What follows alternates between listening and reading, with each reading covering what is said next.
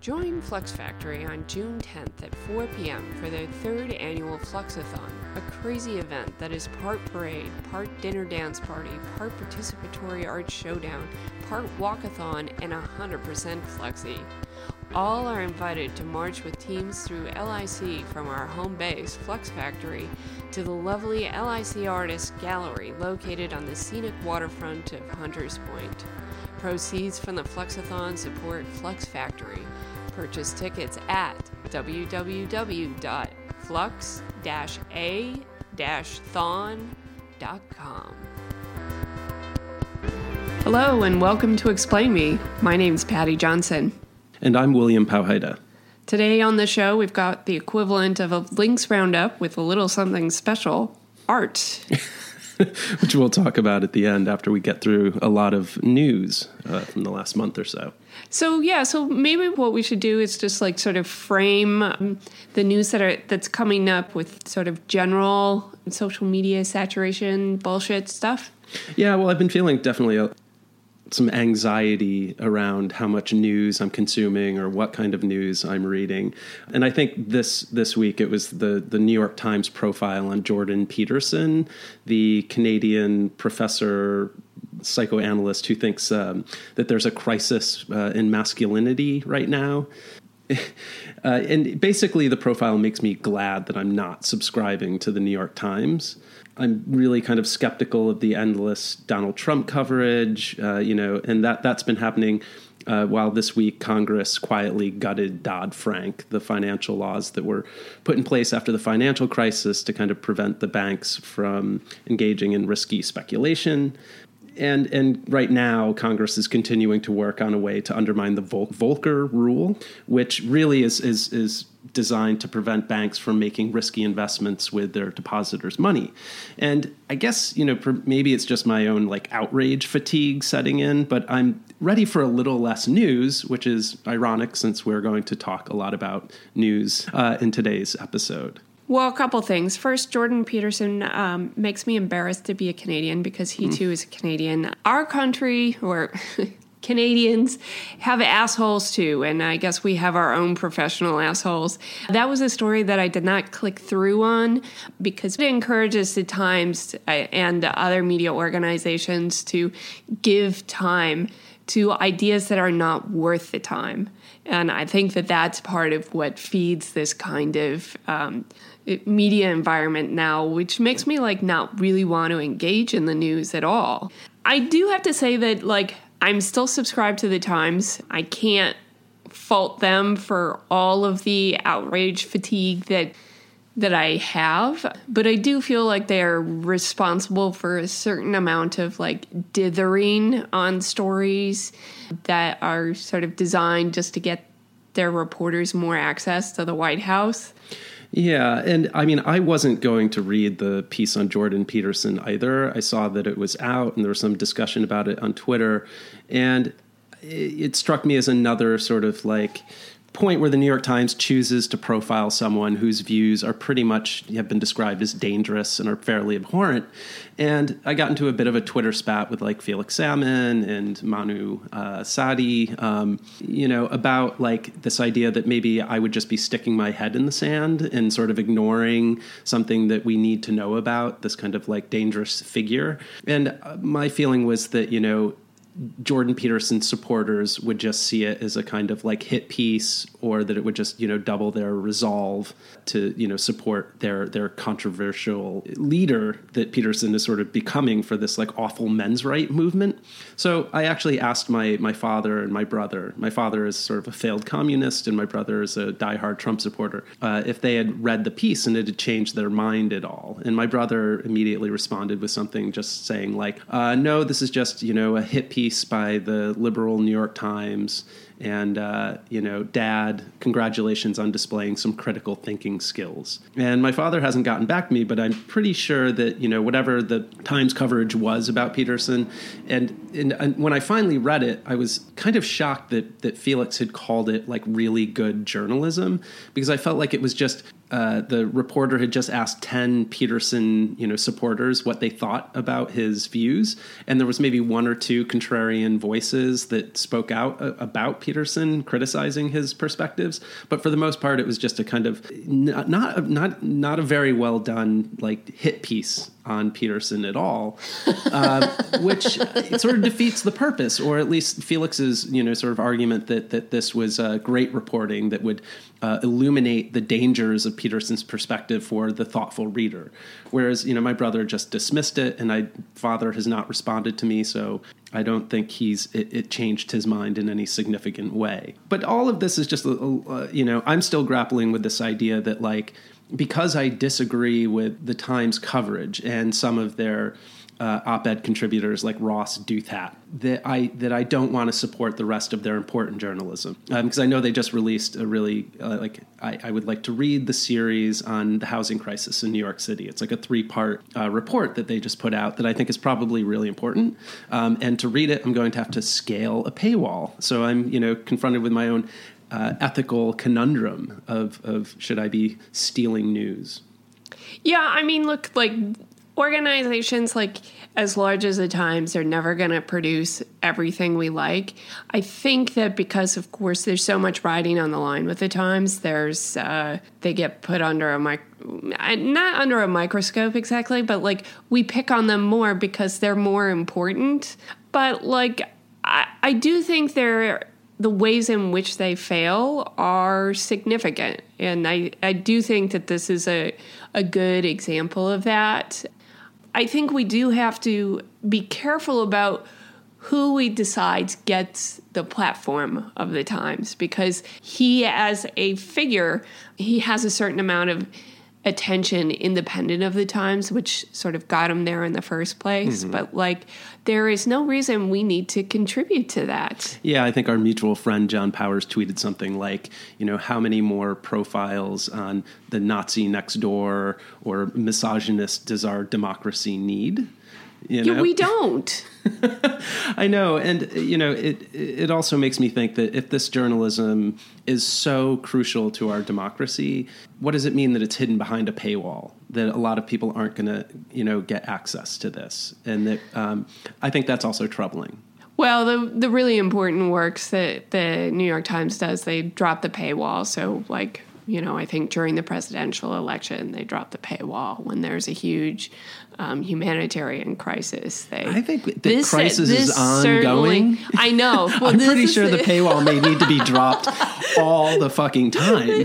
You know, uh, otherwise we're not going to get out of this. Uh, New York Times crisis. needs a drip model. I yeah. Think. well, you know, I would love it if it was just free and open, and I wasn't um, caught with this this awful feeling of not, you know, contributing to quality journalism because I disagree with you know some of their editorial decisions and who they choose to profile. I don't want to end up being the Elon Musk of uh, you know arts reporting. Oh, because God! Now, what did he say yesterday over Twitter? He was he wants to create start... a website called Pravda, which is basically Verit two to, to, to verify the factualness of of the reporting going on. I mean, it was just what an asshole. Yeah, totally absurd. So you know, it definitely made me check my own you know bullshit on on what sort of counts counts as journalism because that guy, you know, I don't know. There's just too many asshole men in the world right now. Oh my God, it's such a problem.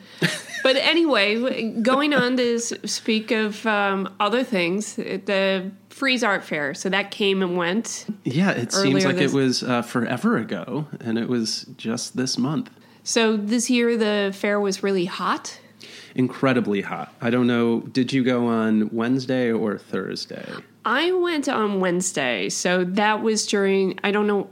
I don't know which day was hotter. Uh, there were a hell of a lot of people there for the uh, preview, and next to no air conditioning.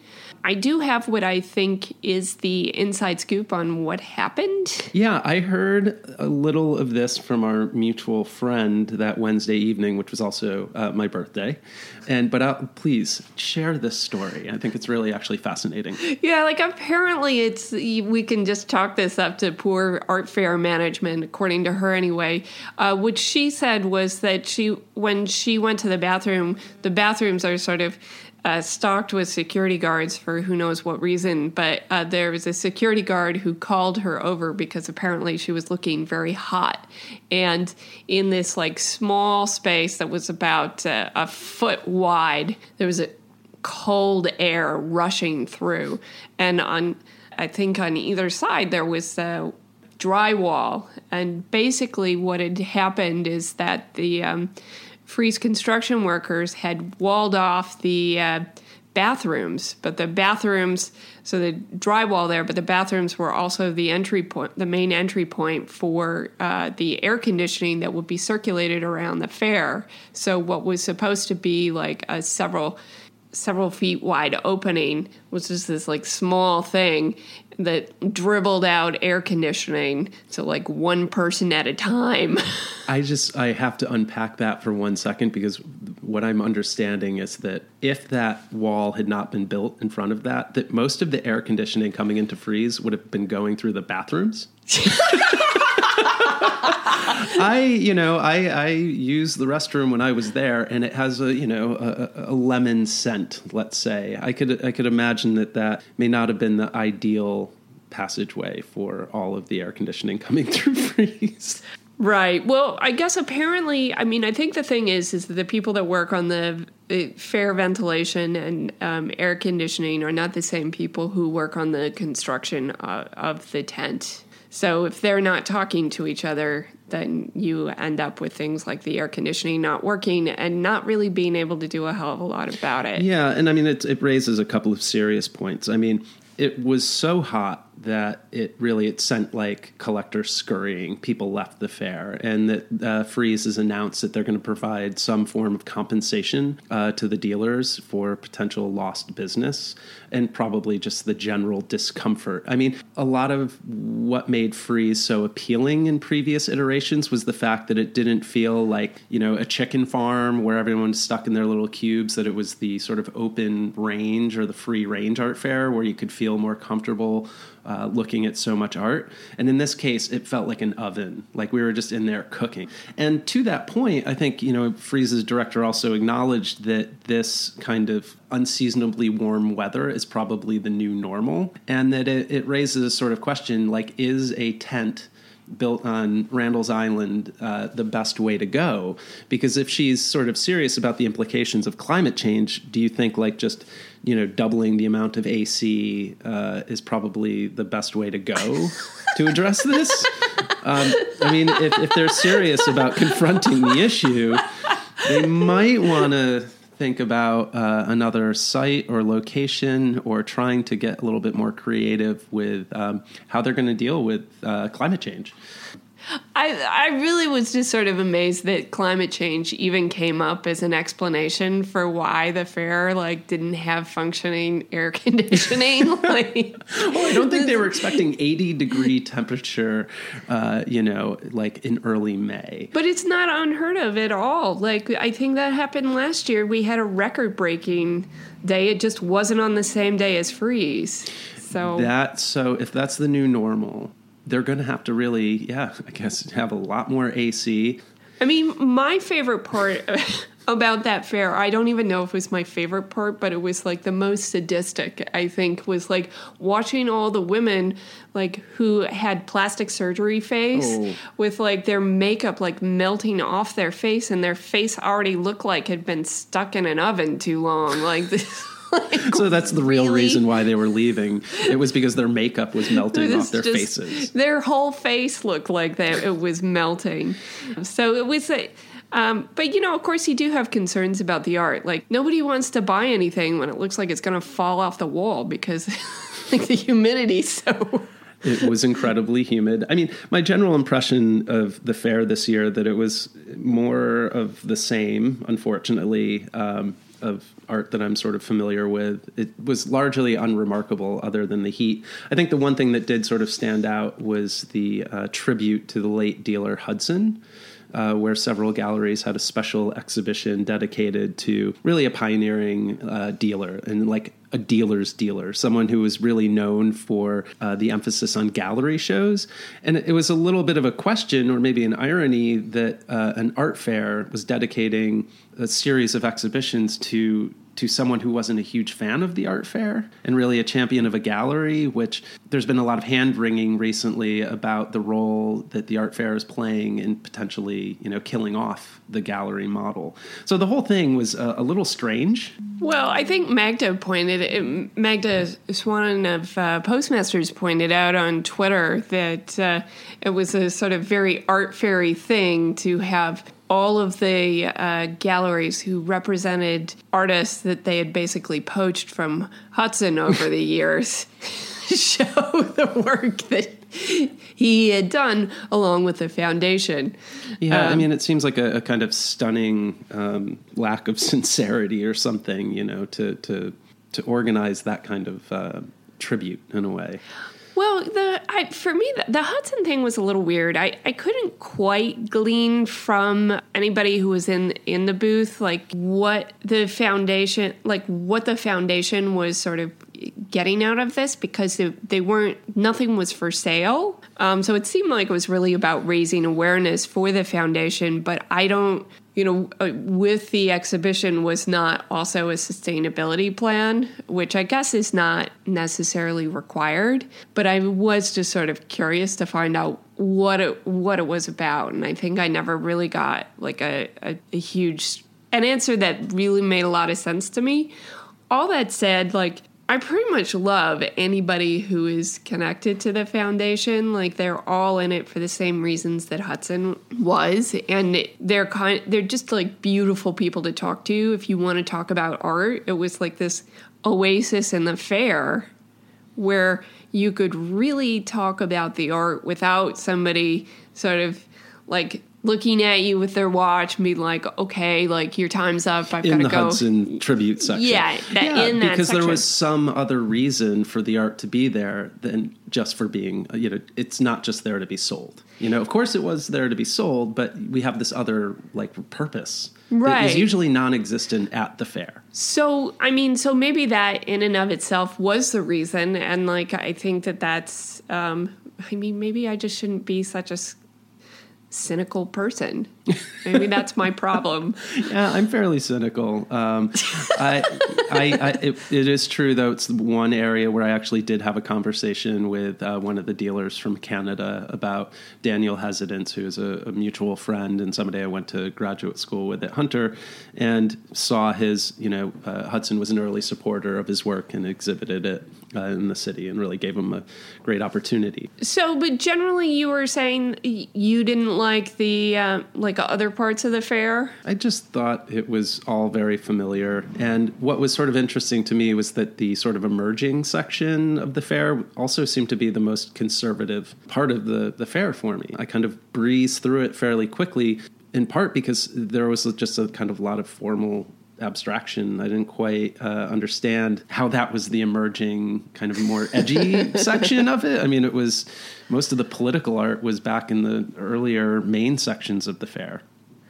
Yeah, I guess I didn't find it any more or less conservative than anything else there. I think the big thing for me was that it didn't stick out as being different, which begs the question like are emerging contemporary galleries that different in style? And I I think that if you go into some emerging galleries in Bushwick, you're not going to find that much of a difference. I, like Tiger Strikes Asteroids is a pretty good example to me, where I think there's a lot of sort of formalist stuff, like small scale, that I always enjoy going there, but I don't think it looks that different from anything else that we would see. I think that like P exclamation mark. I don't really even know how you're supposed to say that out loud. Mm-hmm. But when that was around, that was like sort of a genu- genuinely different model because it was sort of graphic design meets art and what they call a mom and pop Kunsthalle.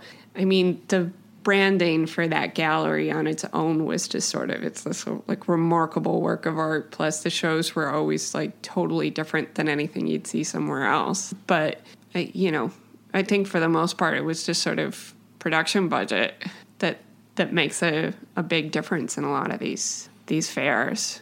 Yeah, and I mean, I guess my other thought on that is that, you know, for emerging galleries, it's still such a costly proposition to participate in Frieze that you really are discouraged from taking a lot of risks. Oh, and, absolutely. I mean, the other thing that some of the reporting around the fair was focused on the fact that there weren't a lot of sales over like a million dollars and that in fact a lot of the sales were at the sort of lower range of price points and i noticed like ppow had you know a table full of ceramic shoes that were um, you know they were priced at like $1500 a piece and so that if they were going to make their money, it was through volume.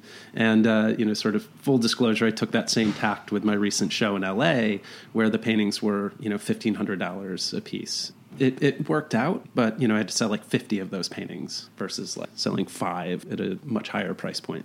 I mean, I feel like that's really interesting and like something that hopefully other artists listening to this show will get something out of. I. I don't know. It's a lot of work. yeah.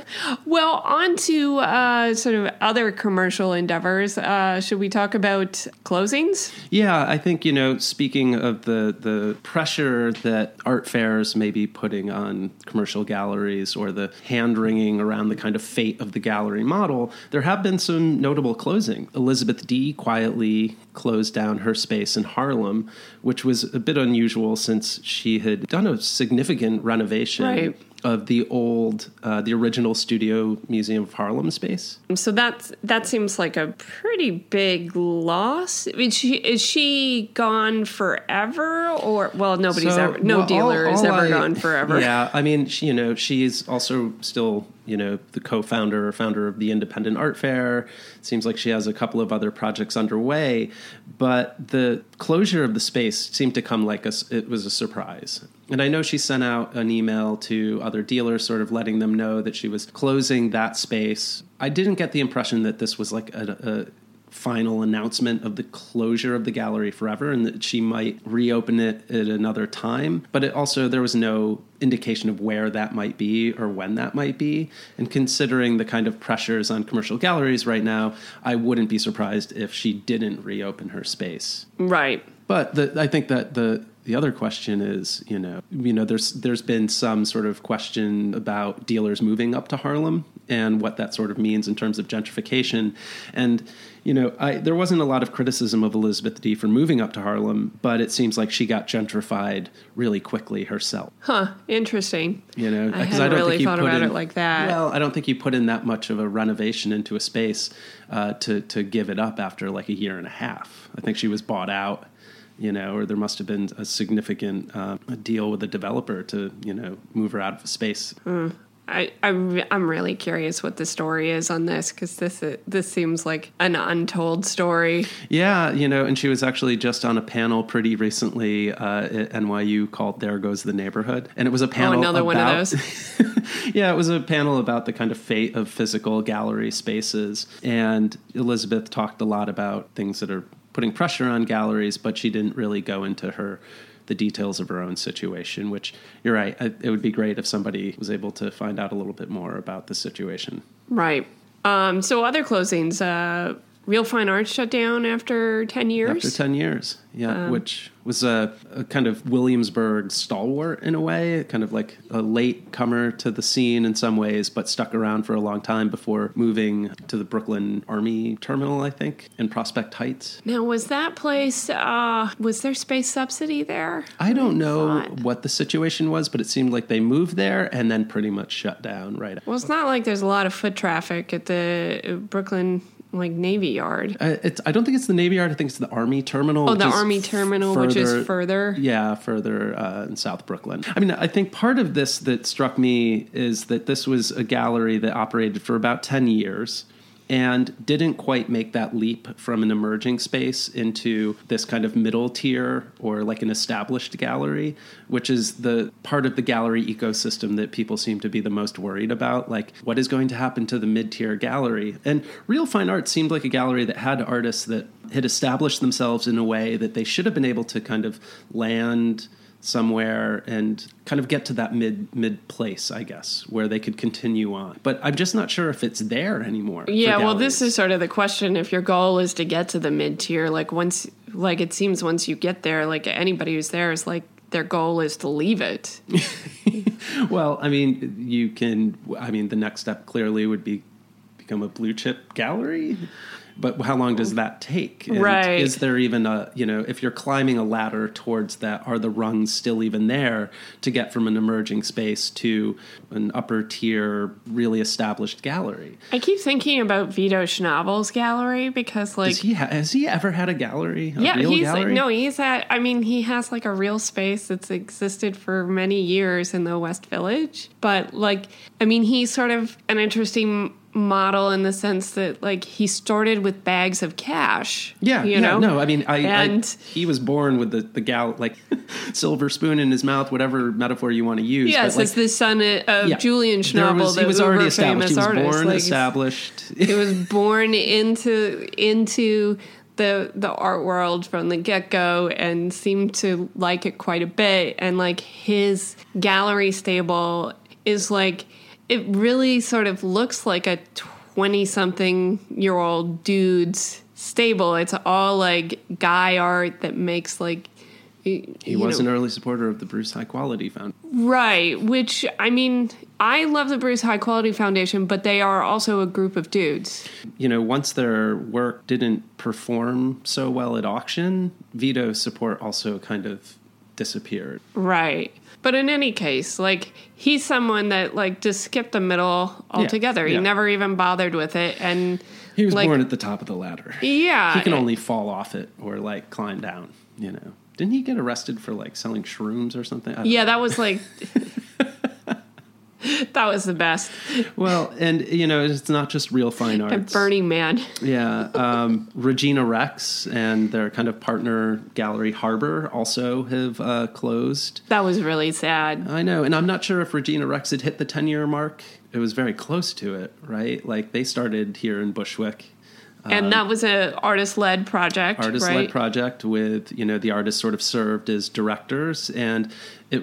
I remember thinking the program seemed really great because these artists would get together and sort of pitch their ideas and have like really critical discussions around what they were going to show. It wasn't a sort of vanity project or a co-op or a membership deal. It was, you know, artists choosing other artists that they thought would be great to show. And that model worked because one of the reasons that Regina Rex, like, I think got a lot of critical attention was that you went to the shows and you just never saw a bad show there. Level of consistency of that gallery was just remarkable. Yeah, and it's what happens when you are allowed or create a space for artists to have that kind of critical dialogue and conversation, which I don't necessarily think you can get in most galleries where you really have one or two people running the show and making the selection. I think that made Regina Rex unusual from the beginning. I don't quite know exactly how it was funded or how it worked, if the artist contributed money or if somebody had a kind of some seed money, let's say, for the mm. thing to operate.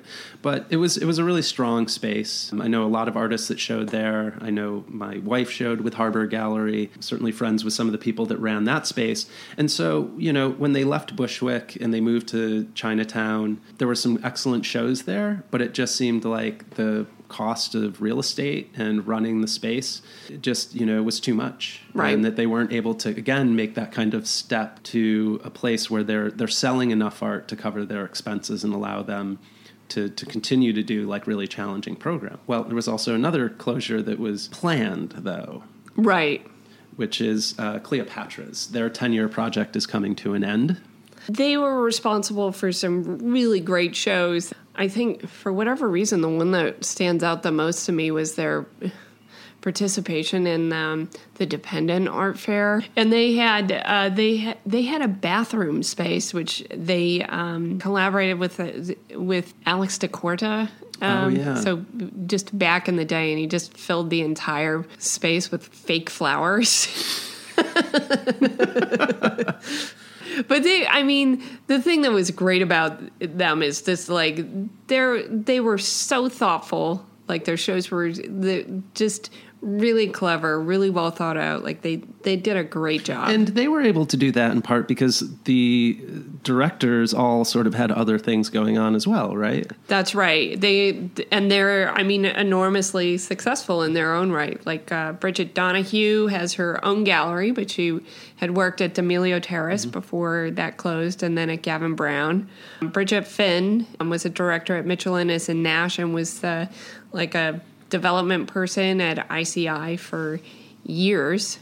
And it just, I think she, Bridget Finn is now in Detroit, but it just seems like. No, I mean, I, I, I know where you're sort of going with it. And I think uh, one thing that I'm starting to understand, and when I think about the spaces that I really sort of enjoy and that have been doing great programming, is that often they're not just art dealers they're either they have another job or they're artists themselves or there's some other purpose to the existence of the gallery than just to sell work. And so if there is a common thread between all of these gallery closures is that these were not just kind of straightforward. Right. Even at real fine arts i know one of the the gallery uh, founders was also an artist who exhibited at the gallery. In other news protest news other side of uh, galleries closing. 356 Mission in LA is now done. I know we we spent some time talking about that over the last sort of year or so. Yeah, our podcast's been in existence, and uh, it shut down. They announced their closure, and uh, just sort of quietly moved on. But it doesn't seem like the end of um, protests in Boyle Heights or LA by a long shot. There was actually an incident at Dalton Factory where some protesters came in and splashed the gallery goers and some of the art with paint in a move that kind of went beyond just um, protesting outside the space. Yeah, well, again, like it, it, didn't seem like just because 356 mission went away, the protesters would be like, okay, great, job's done. Like, well, the, in effect, yeah, you know, we, we discussed this a little bit earlier before the podcast, but the protesters sort of had a demand that, you know, they're, they wouldn't be satisfied until 356 mission shut down and gave them the keys basically to the space. Well, they got what they wanted there, but it doesn't mean that, you know, galleries are going to continue to not open in Boyle Heights or LA, that, you know, LACMA is going to be expanding into South Central. I mean, there's all sort of, uh, it's, this is going to be an ongoing struggle, I guess, between yeah uh, community residents and artists coming from all over the country. I mean, LA is such a destination for artists now. I think Hyperallergic just ran a piece on like good places to sketch in your notebooks around LA. You know, and it was like an advertisement for coffee shops. I was like, oh boy, this is a bit much." wow and then um, back here, you know, on on on our coast, um, decolonize this place has been, you know, sort of continuing its campaign of protests uh, at the Brooklyn Museum, which they've, you know, released a, a long list of demands the museum needs to address in order to better reflect the demographics and, and, the community in which the, the museum exists. There's been a lot of press about this, but I think one of the sort of better pieces that I've encountered uh, was just published by Antwaun Sargent in Vice, and it's a kind of long both sides piece where he, you know, sort of does a good job of describing some of the institution's concerns and what they've been doing to address diversity uh, within the museum, but also, you know, getting into the protesters' um, point of view and their demands. And I think, you know, Antwaun does a good job of, you know, sort of covering the complexity of the issue. And I know you got a chance to just kind of quickly read it recently. Yeah, I mean, I thought it was a great piece, uh, too. I mean, as uh, Antwaun Sargent talks about it, I mean, he frames the whole thing as having started when um, the museum picked a, a, white curator to curate the African uh, art section, and that seemed offensive to many. And so he sort of goes into like the both the criticism of like, well, why is it bad for a white person or a person of any color to be an expert in a field like this? And then also like, well, actually, structural racism is a problem and here's all this. Yeah, and I, th- I think you know this. The protests around the Brooklyn Museum go back well before you know the the hiring of their curator probably to the Brooklyn Real Estate Summit was you know something that generated a lot of uh, outrage that you know we were sort of involved with. Right. Um, well, it does and- seem and like before that even. It does seem like the sure. museum itself has a history of being, um, I think, very involved with real estate, um, and it, meaning like real estate moguls tend to be on their board. Yeah, they have. Is there? There's a guy named David Berliner who's like the president of the Brooklyn Museum Board, who's a very Oh, right. big real estate uh, developer, and that's one of the demands by decolonize this place is to get him off the board to sort of divest from real estate, as it were. I mean, That's a that's good a, luck with that. Well- like, I mean, you know, I think the thing that that why the Brooklyn Museum is sort of um, the focus of decolonize this place is because the the borough is much more diverse than Manhattan. You know, for example. right. Well, and they also, I think, uh, I mean, to their credit, they have a history of programming that serves the community and the residents of Brooklyn. One of the things is like they open the museum up for like Friday night dances. Yeah. And that would bring a lot of people in, you know, to a certain degree, like into physically into the museum, but not necessarily into the gallery. At PS1, when they do the warm ups, a lot of people go for the DJs and the beer and the party out front, and they rarely, you know, actually go into the museum. Right, but that's a white crowd, pretty oh, much. Oh no, when and you it's, go it's there. a very different. And you can kind of think about And that's- to I- its credit. Yeah, the Brooklyn Museum definitely offers a different kind of experience that's not for white kids. You know, to go to a rave, basically yeah. Um, and that is true. But I, you know, I think that the issue is a lot more complicated than just the kind of programming that's developed around to bring the community in. It has a lot to do with the kind of art that's being shown. Um, and how those decisions get made. I mean, one of the central points of decolonize this place is that they've been they're asking for a decolonial committee uh, to be established within the museum to really influence how it displays its collection, what artists get shown, all of the kind of programming around it, and you know questions of what what museum artifacts are returned to the countries of origin where they may have been taken from. You know, I, I was sort of asked about this by Aditi Natasha Kini for a piece she was writing in Pacific Standard. And ultimately, I think I got a soundbite in about how diverse the borough is. And, you know, there's not, the museum may not reflect that diversity. But what I was sort of arguing for in my back and forth with uh, Aditi is that I don't think a, a decolonial committee goes far enough. Committee is where things, you know, sometimes get referred to and they just die. That a committee might not have kind of influence that um, adding different people to the museum's board. Like I was sort of arguing for the fact that maybe the Brooklyn Museum should have community stakeholders who sit on the board, who are making decisions at the highest level of the museum. And they're not there just because of their fiduciary responsibility, aka they're just rich people, like David Berliner, the real estate developer, but people who are important to the community for other reasons. I mean, I love that idea as something that could structurally be built into the museums because, I mean, it sounds like, I mean, basically like a sort of community board type situation where. It, just as you said, like you have one or two members from the community who actually even if it was twenty percent of the board, and that their voices were present, and that you know some of these decisions had to be said in front of people that were from different classes, um, from who who are not part of the real estate industry. You know, I mean, I I think it it would be something just to have those voices present and those perspectives in the same room to sort of push people out of maybe the bubbles that they get to inhabit without being challenged. And you know, it's not going to solve all of the problems, but I think it's one way that would allow the museum to kind of structurally address, you know, some of the ideas and challenges that decolonize this place is putting forth. You know what we should do? We should have the Brooklyn Museum's executive director, Anne Pasternak, come on the show and talk to us about this, about the feasibility of this idea, because I, I actually like it quite a bit. Well, uh, Anne, you know, you're certainly welcome to, to come on Explain Me anytime you want, and uh, we will be very polite. and tell you our opinions. Since we're talking about museums, maybe we should move on to a different type of museum that is popping up all around the world at this point. and I'm I'm referring to Rabbit Town in Indonesia, which is basically a museum that includes knockoffs of more famous and established Instagram friendly art installations like Chris Burden's rows of lamps at LACMA or uh, a Kusama installation.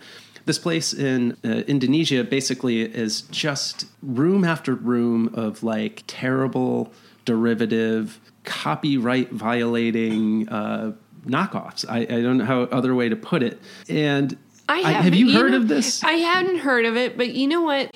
On the one hand, I'm like, what has come of our world? Authenticity is impossible because we live in this Instagrammable world where everything has to be completely like constructed and manufactured. But on the other, I'm kind of like, oh my God, I love this.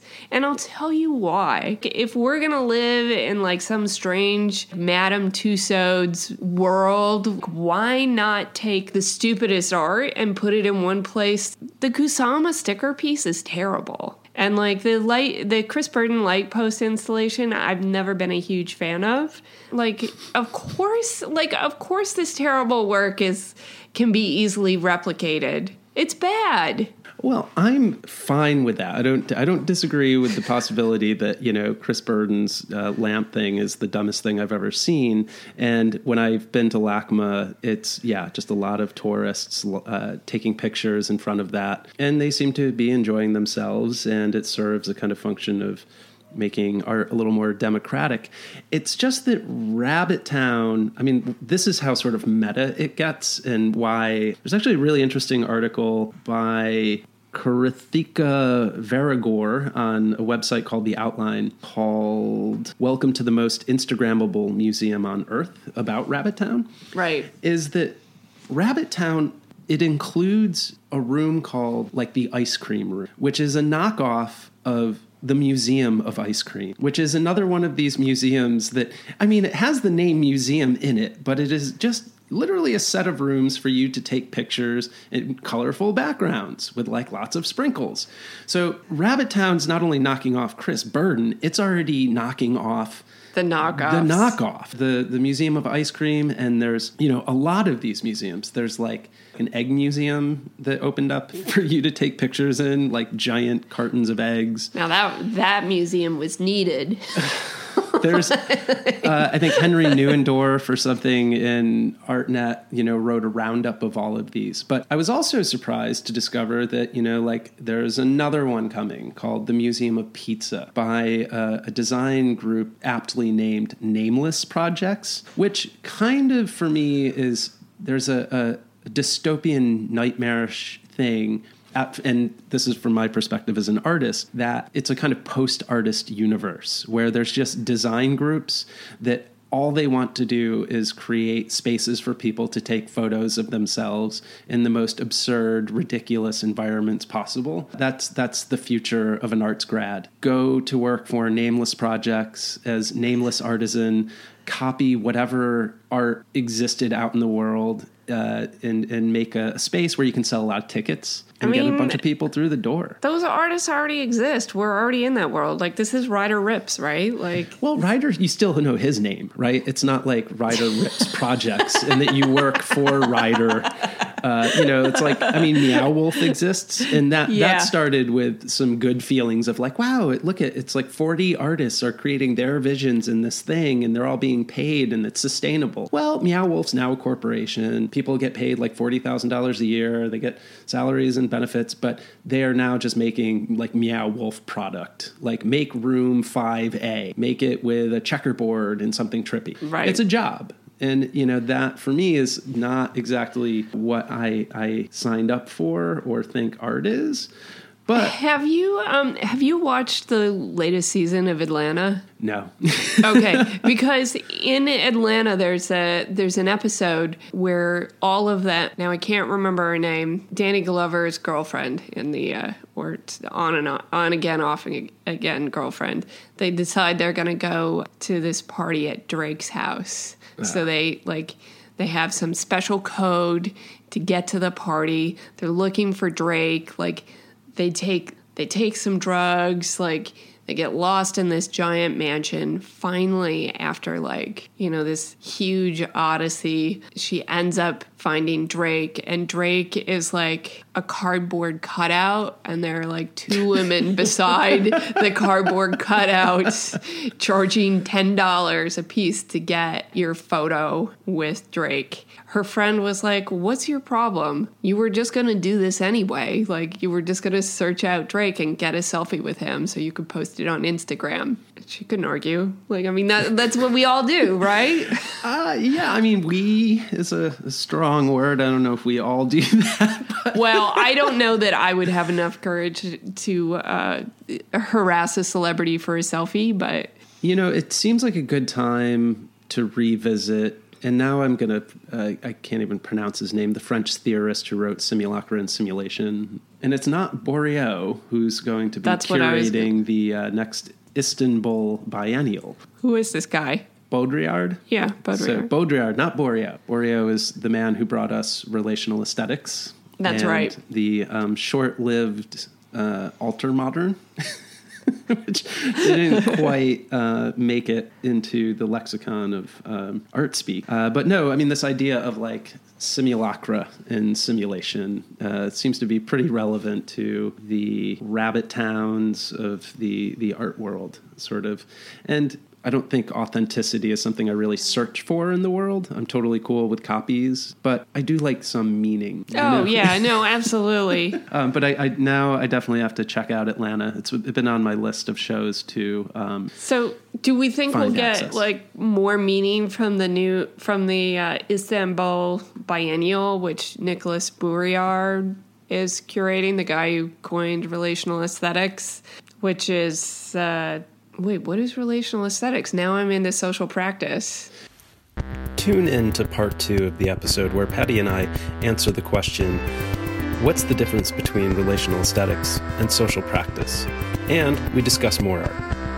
Until then.